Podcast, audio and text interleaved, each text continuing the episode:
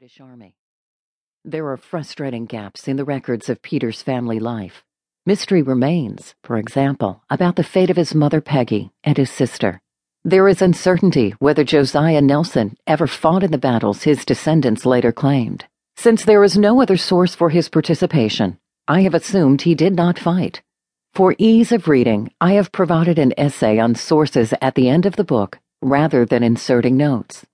Despite the gaps that deep research could not fill, I believe enough hard evidence survives to justify this attempt to recover Peter's poignant story and to bring him and his world to life.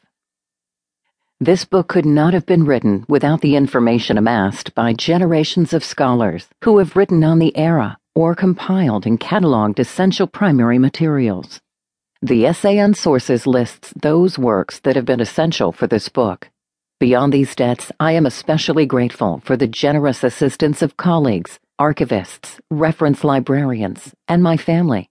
David Hackett Fischer advised me on ways to tackle this subject, and Graham Russell Hodges shared his exceptional knowledge of slavery in the mid Atlantic states.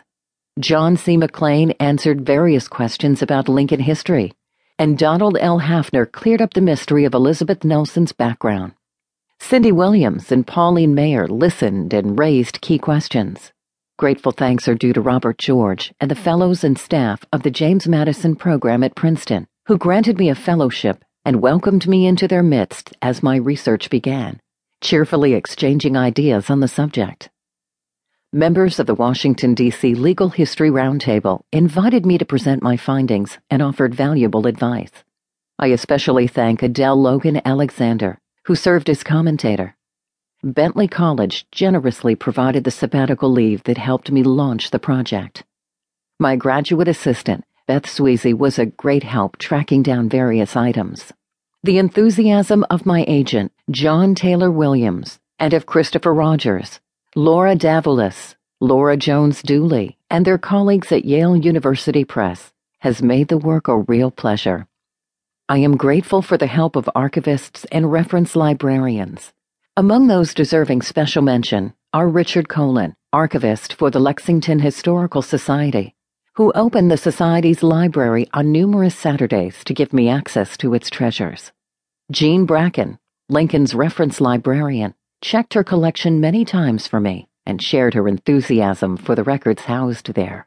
The librarians of the Massachusetts Historical Society combed their archives for tidbits on William Smith, Abigail Adams' disreputable brother, and Terry Wallace, the curator at Minuteman National Historical Park, took time from her many tasks to help me with their archives.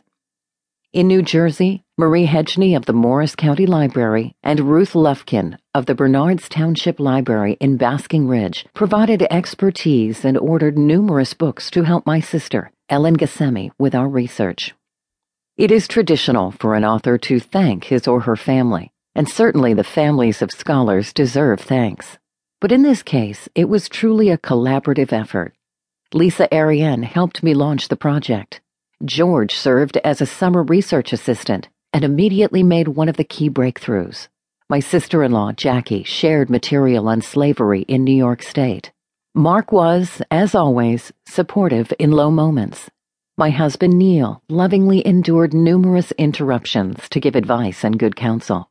Above all, this book owes more than I can say to the enthusiasm, diligent research, and comments of my sister Ellen. She was intrigued with the subject from the start and keen to help undertaking research of all sorts and patiently reading every chapter. Sharing the enterprise with her has been a true joy. Chapter 1 The Hardship Sale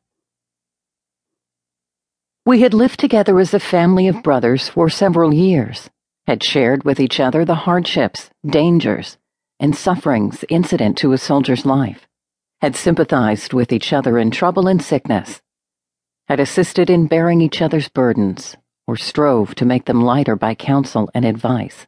We were young men and had warm hearts. I question if there was a corps in the Army that parted with more regret than ours did, the New Englanders in particular. Ah, it was a serious time. Joseph Plum Martin, Ordinary Courage, The Revolutionary War Adventures of Joseph